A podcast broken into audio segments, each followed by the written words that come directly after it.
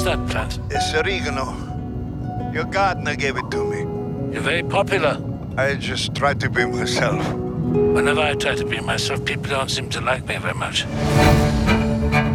Confidential church documents were allegedly leaked to the press, alleging corruption and misconduct among the clergy. I hope this business is not too distressing. Does a shepherd run away with the wolves up here? We are moving in directions I can no longer condone. I've struggled to do what must be done, but I've lost.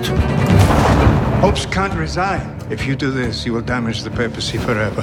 I can no longer sit on the chair of St. Peter. You are mistaken. You are. Silence! I cannot play this role anymore. There's a saying God always corrects one pope by presenting the world with another pope. I should quite like to see my correction. Cuando tenga la tierra, la tendrán los Reform needs a politician. The most important qualification for any leader is not wanting to be leader. It's not me who needs to be satisfied. It's 1.2 billion believers. Cuando tenga la tierra You're the right person. Church needs to change, and you could be that change. It could never be me. The grand doors have slammed shut and will remain so till the next pope has been chosen. From that balcony up there, nothing is static in nature, not even God. Where should we find him if he's always moving? On the journey, Oh, perhaps we'll find God over there on the journey. I'll introduce you to him. cantaré. In hope, you must remember that you are not God. You're only human.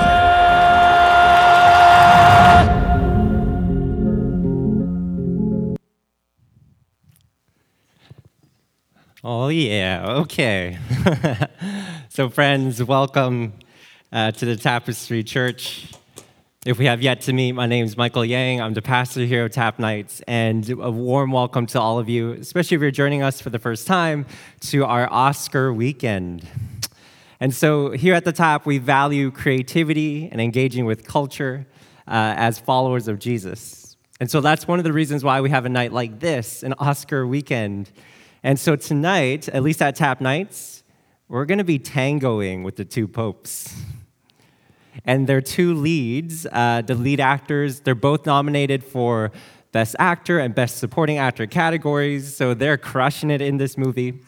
And so together, we're going to explore the goodness, truth, and beauty that we find here and how it points to the person and way of Jesus in this film and also in a Bible passage as well. All right?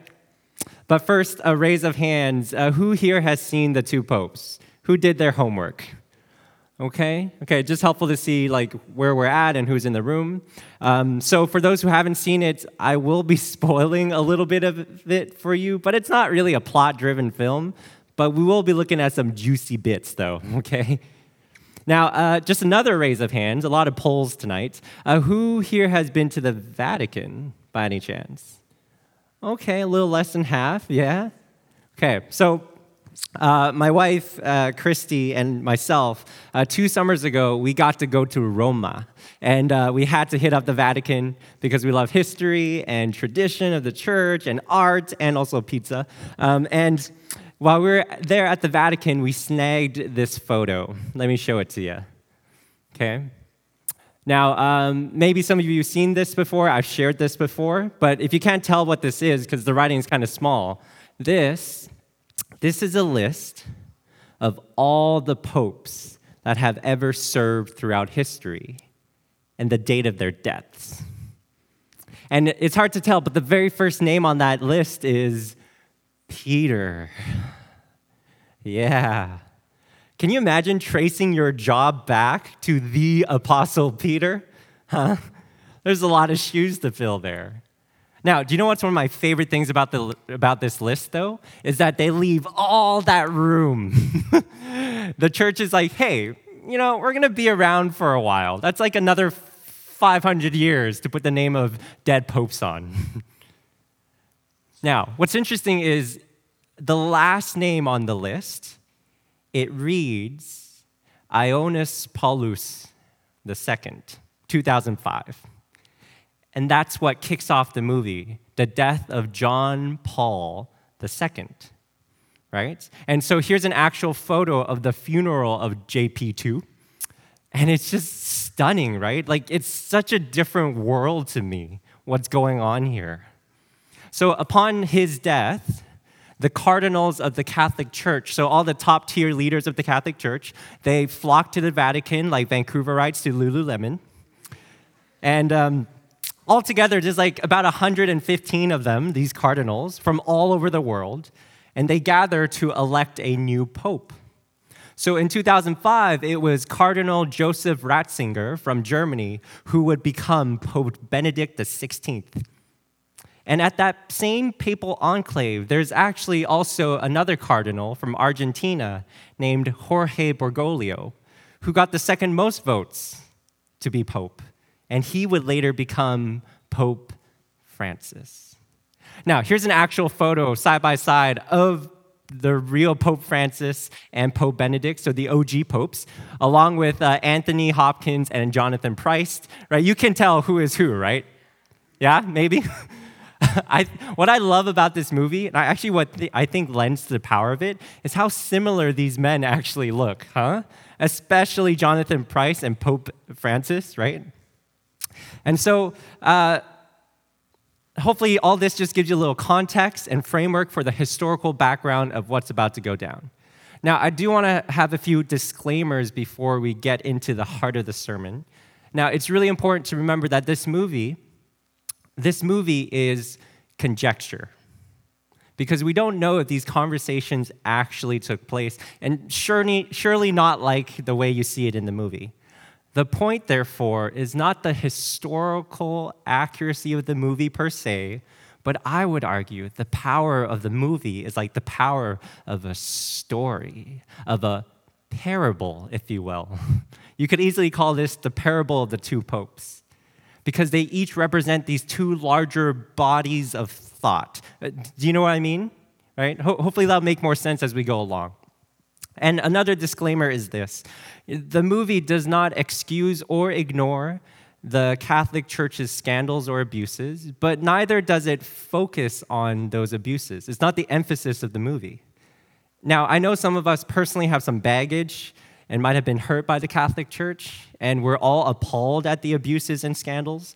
I acknowledge that. But, but tonight, I, I want to take on a posture that the movie takes, and also what I think the scriptures take when it comes to looking at the people of God, which is a hopeful view, but not grounded in the goodness and mercy and infallibility of people, but in the goodness mercy, and infallibility of our God.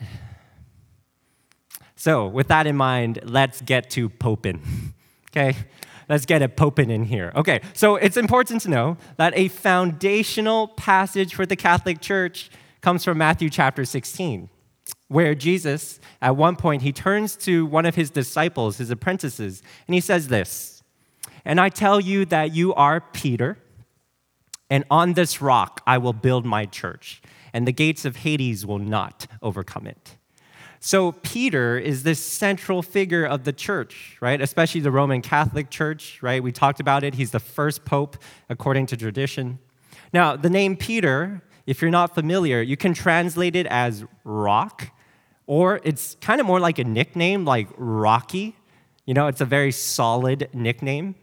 And so I think it's only fitting in our time tonight as we talk about this, to look at the scriptures when it connects to Peter.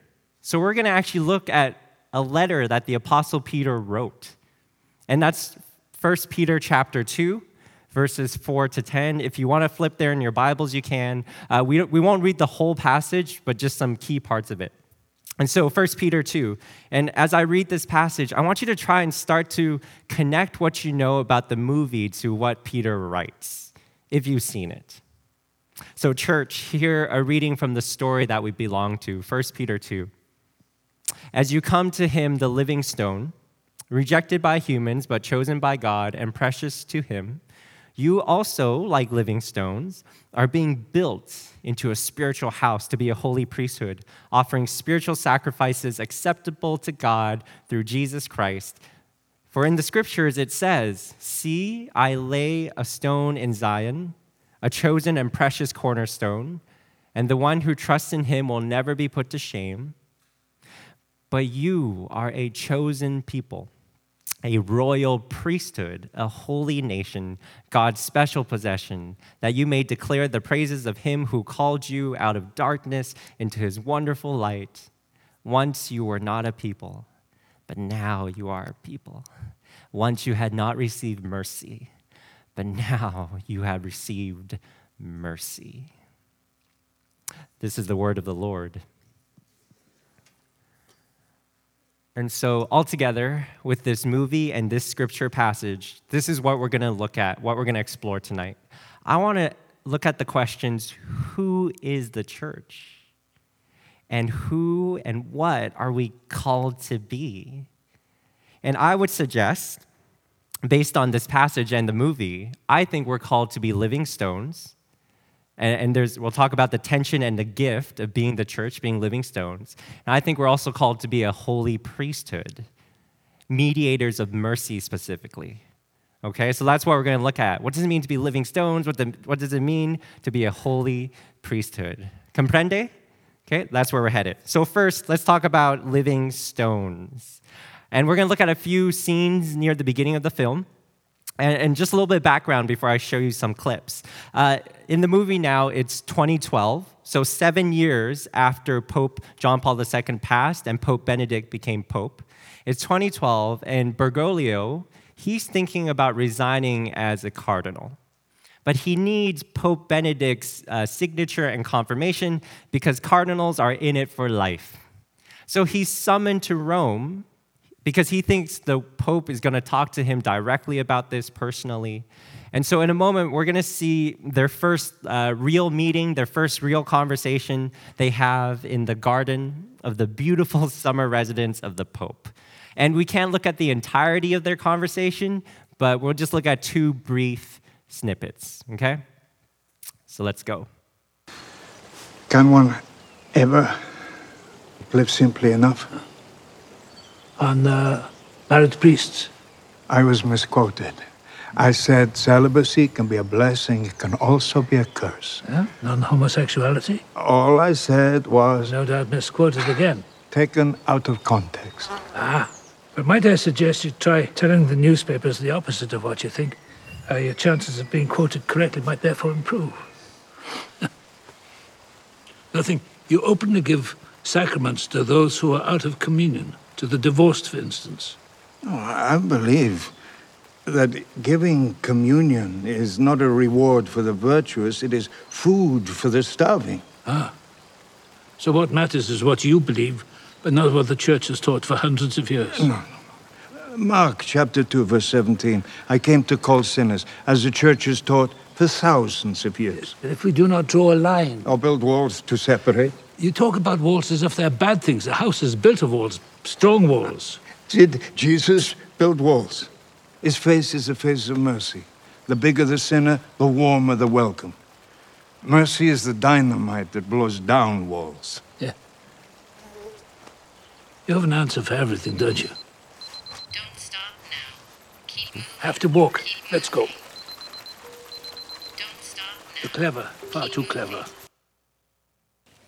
A church that marries the spirit of the age. Yes, yes, we'll be widowed in the next. I know, I know.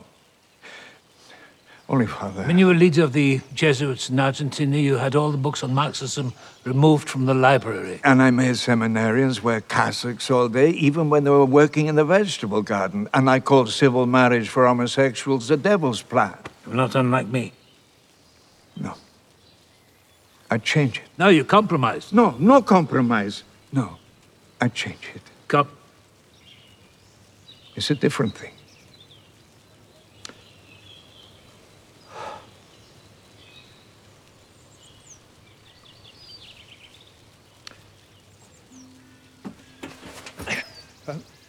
Some are it. Change is compromise.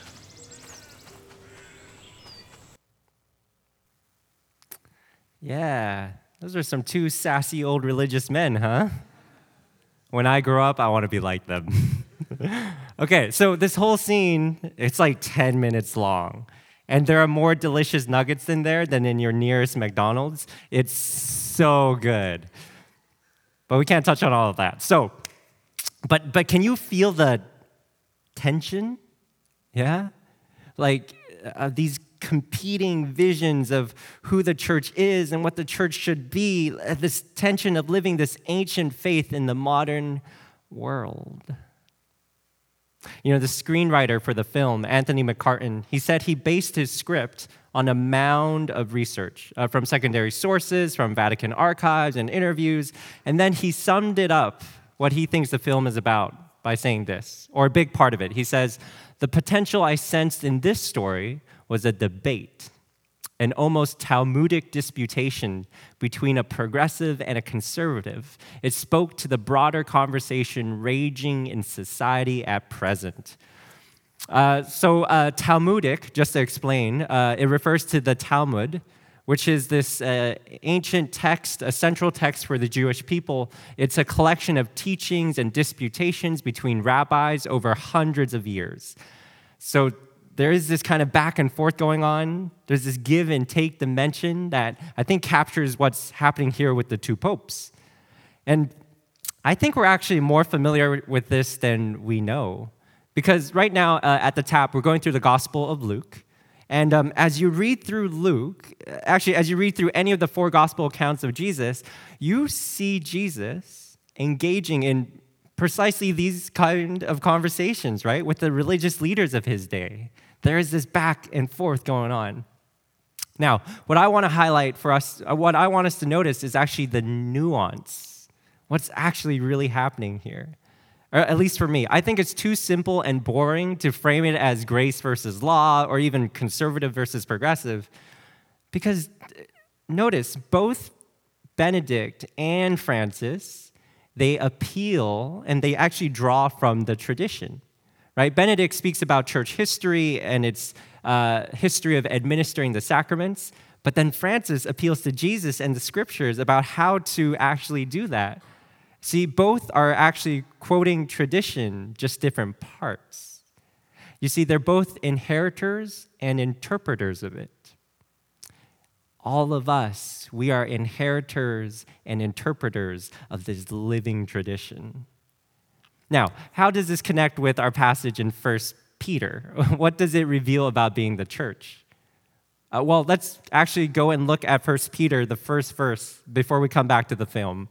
Notice what Peter says As you come to him, the living stone, rejected by humans but chosen by God and precious to him, you also, like living stones, are being built into a spiritual house. So, a little bit of context about Peter. He's writing to a number of churches spread across Asia Minor, which is roughly like parts of present day Turkey. So, he's writing, therefore, to a diverse group of people. And he says, What connects you, what connects the church is Jesus. But he uses strange language to talk about Jesus, right? He, he calls Jesus the living stone. Now, imagine for a second what a living stone looks like. Right? Someone just shrugged their shoulders. Like, yeah, what is a living stone? It's a strange phrase. So some scholars think this is way this is Peter's way of contrasting the living stone, Jesus, with the dead stone of the physical temple in Jerusalem. And you have to remember, the physical temple in Jerusalem was the center of the Jewish religion at the time, where people believed heaven and earth actually overlapped. That's where God dwelled. So, in other words, Peter is saying, now as followers of Jesus, you no longer have to go to the temple in Jerusalem or to your local synagogue to draw close to God. You can actually draw close to God anywhere when you draw close to Jesus, right? who is alive, a living person, a living temple. Jesus embodies God's glory and God's presence too. Are we tracking so far? Now, notice he also calls the church, he calls Christians living stones as well. Now, one way we could read that is well, because we are the people of Jesus, we are the body of Christ, uh, we also embody God's presence and glory in some way here on earth. And, and that's true and absolutely beautiful, a powerful reality. But as I was watching this film, it actually, I kind of came to see this passage in a different way. Because I think this film, it captures so well what's going on when these two popes come together. And here's what I mean I would suggest Francis is like this living element, the living part of the living stone. You see, he embodies movement, change, progress. And Benedict, he's like the stone portion in that he embodies tradition, right? And constancy and conservatism. Now, what's interesting is that we actually need both. You see, without the stone, without Benedict's emphasis on tradition, holding on to the things that have provided something solid, that have provided comfort and solace for people, then there's no house. Then there are no walls.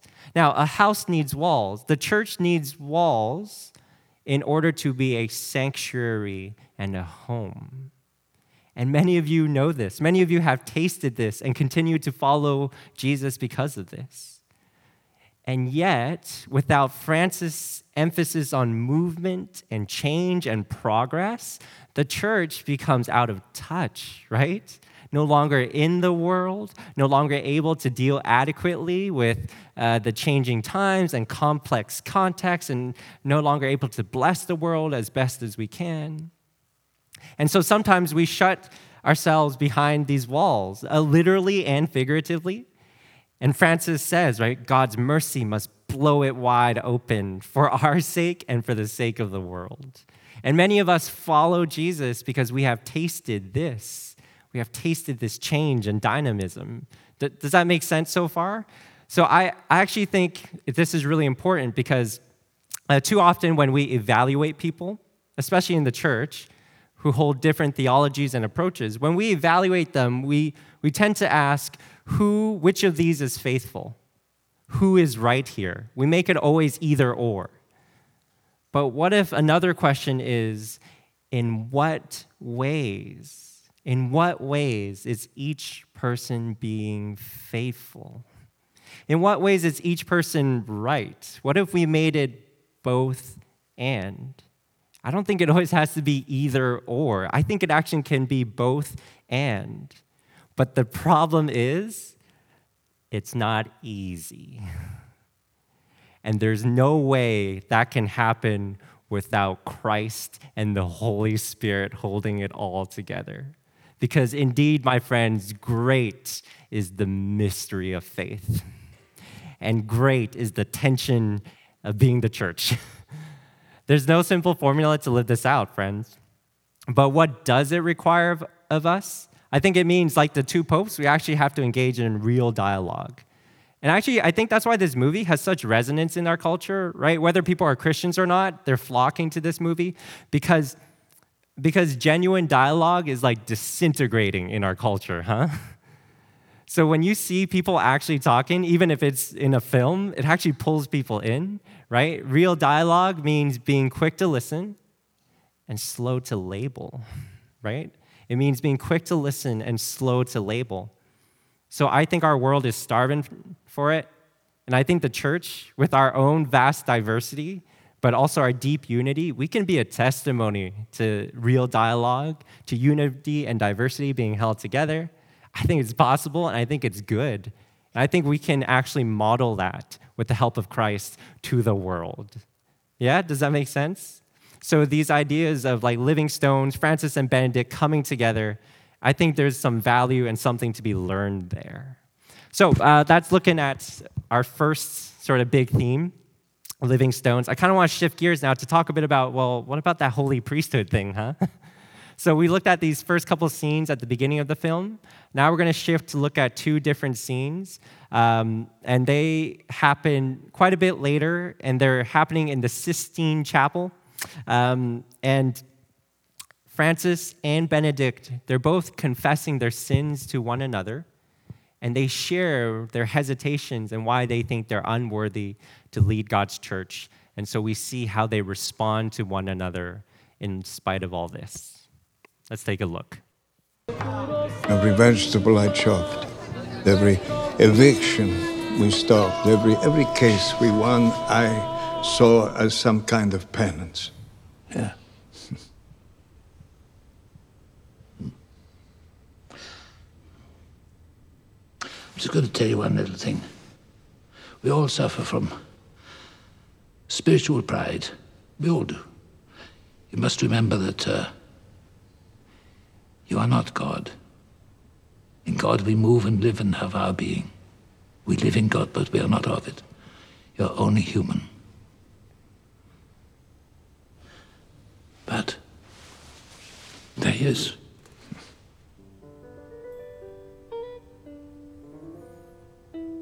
Human. Yeah. So, if you'll allow me, my son, you must believe in the mercy that you preach. Ego te absolvo, in nomine Patri Filii Spiritus Sancti.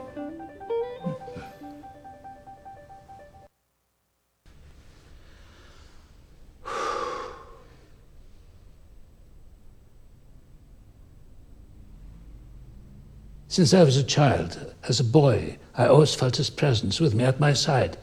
For my entire life, I have been alone, but never lonely until now. I'm so sorry. Yeah. But now I can hear his voice. These last two days, I've heard his voice again. I'm glad. Yes. And the voice is the last one I expected to hear him speak with. It was your voice. No. Yeah. I think perhaps I could not hear him not because he was withdrawing from me, but because he was saying, Go, my faithful servant.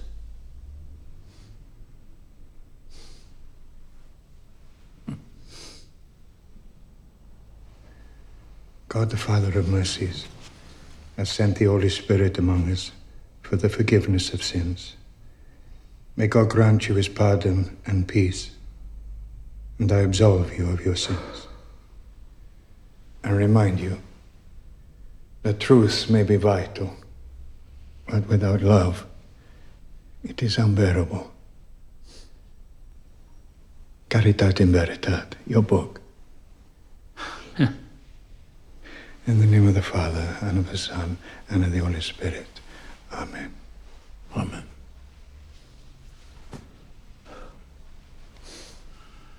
You have lifted a great burden from my shoulders. You are placed in every one of mine. Ah.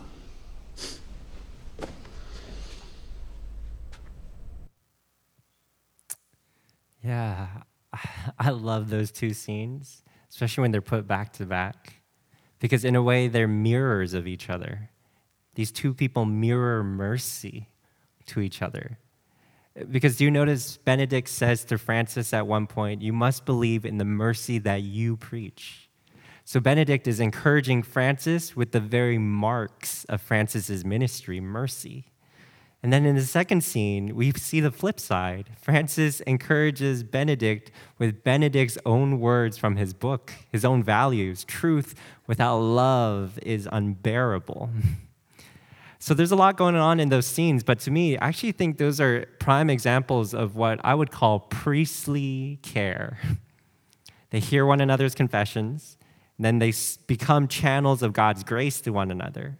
Right? They're examples of what I think priests look like in such a like Hollywood film. now, what does the first pope, what does Peter have to say about priesthood?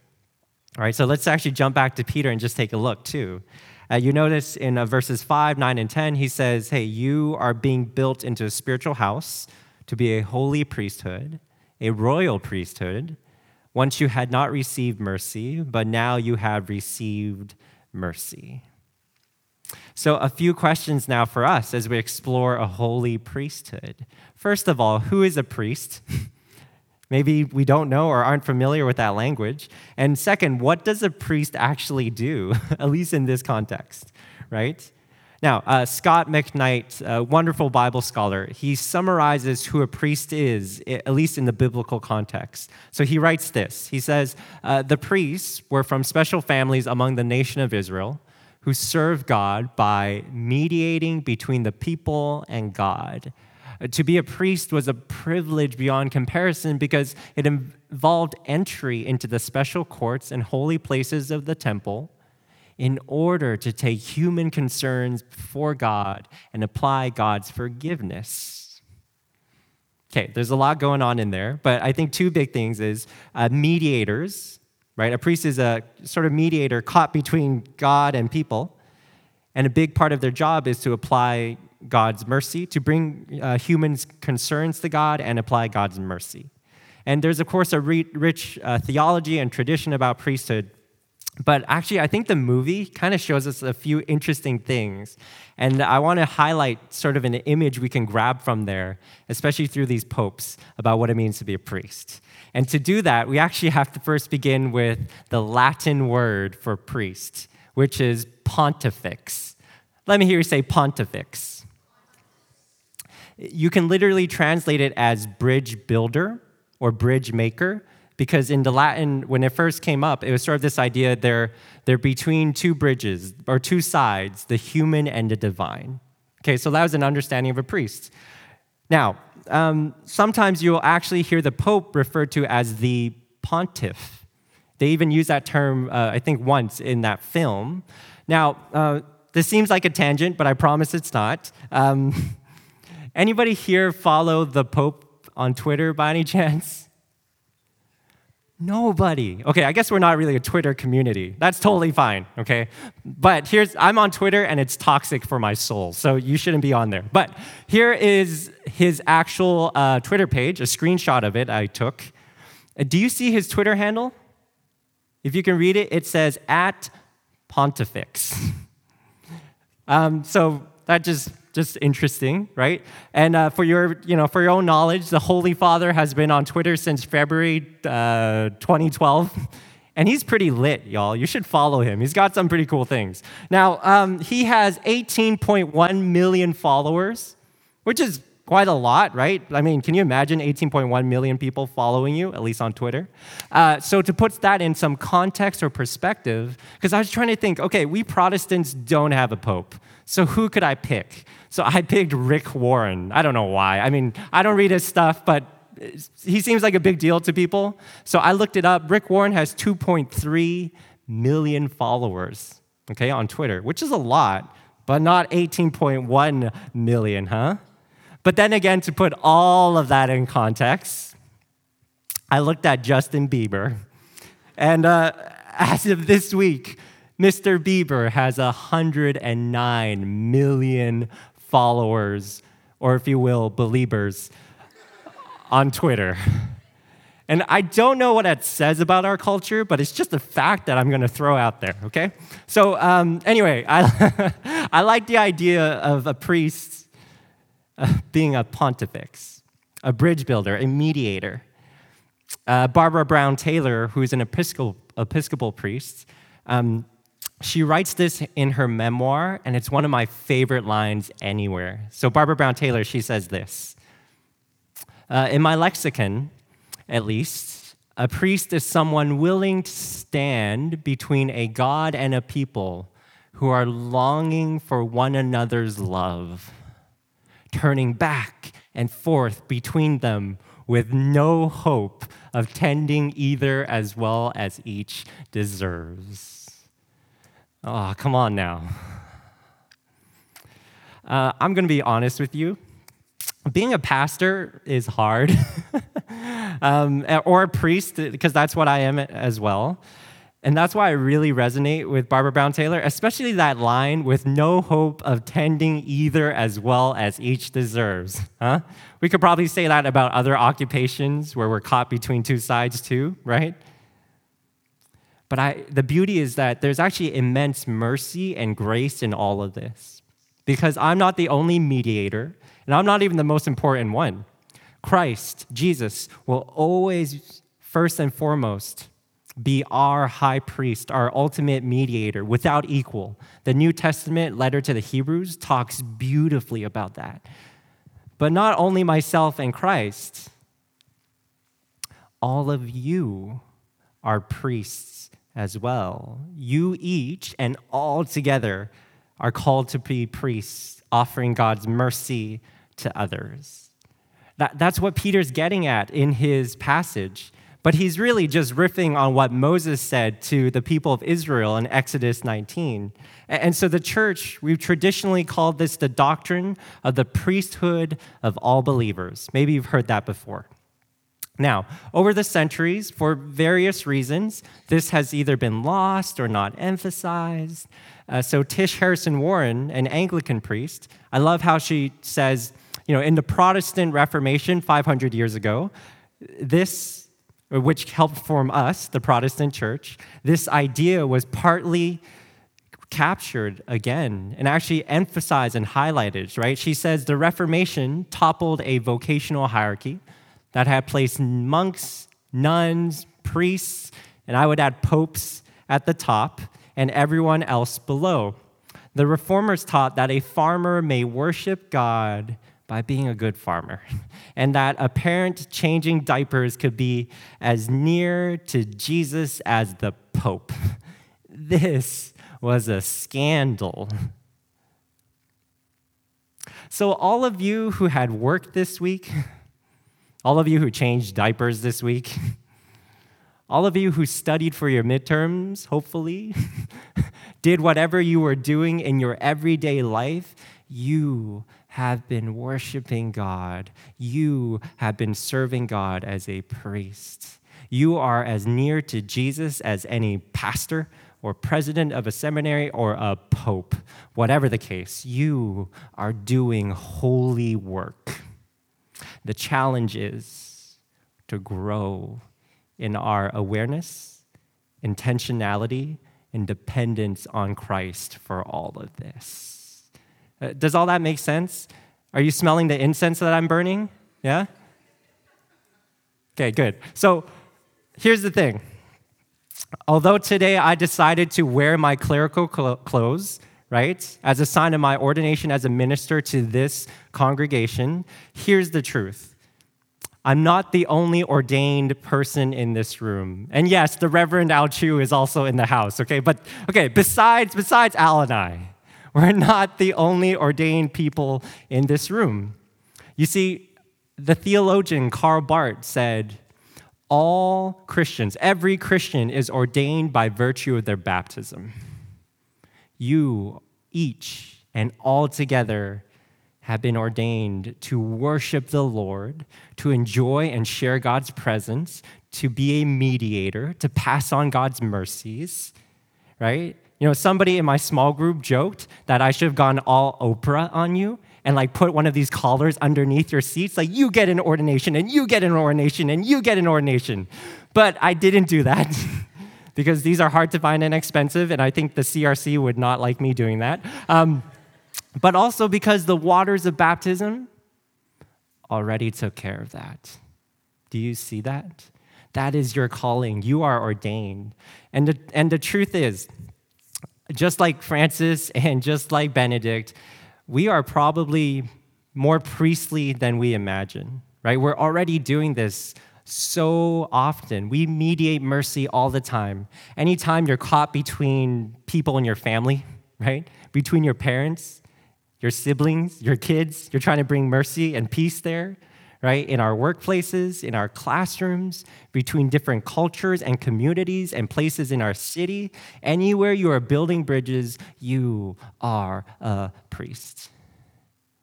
You are the priesthood.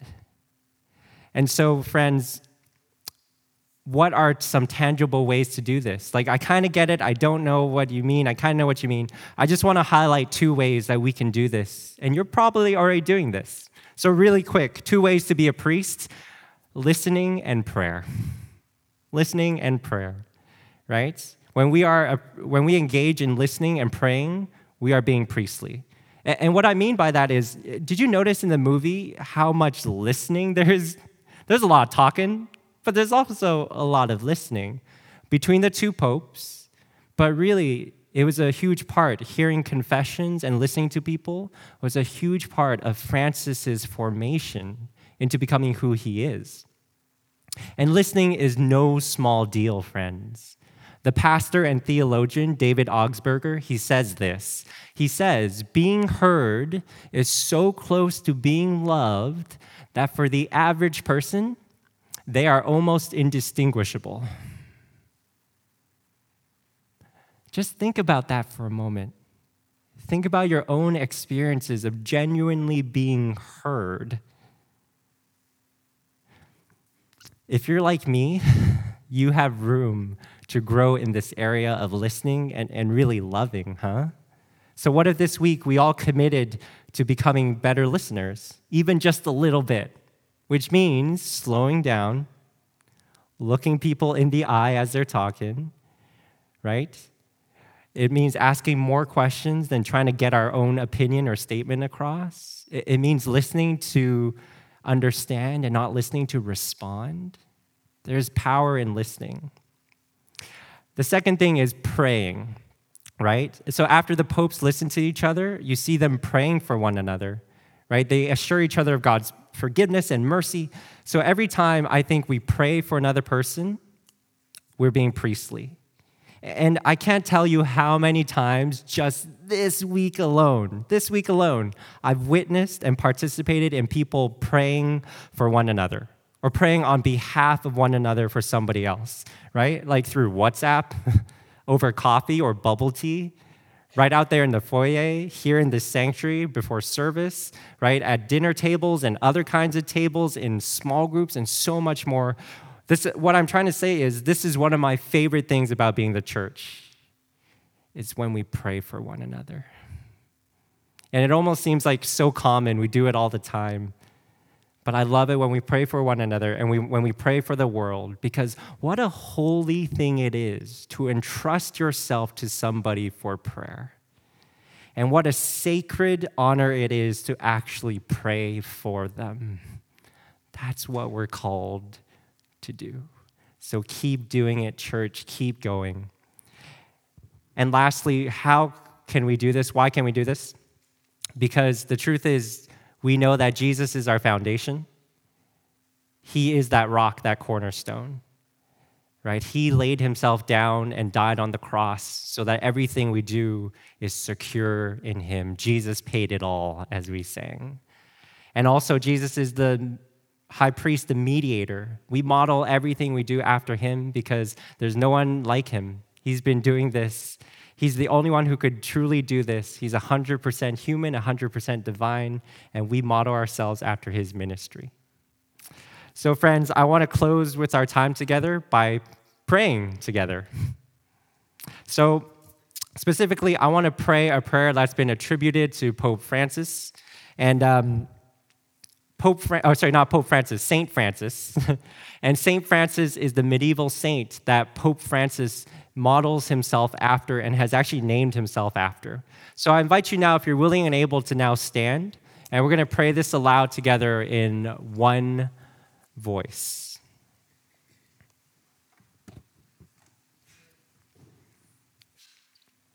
So, church, let us pray. Lord, Make me an instrument of your peace. Where there is hatred, let me sow love. Where there is injury, pardon. Where there is doubt, faith. Where there is despair, hope. Where there is darkness, light. Where there is sadness, joy. O divine Master, grant that I may not so much seek to be consoled as to console, to be understood as to understand to be loved as to love. For it is in giving that we receive, it is in pardoning that we are pardoned, and it is in dying that we are born to eternal life. Amen. Amen, church.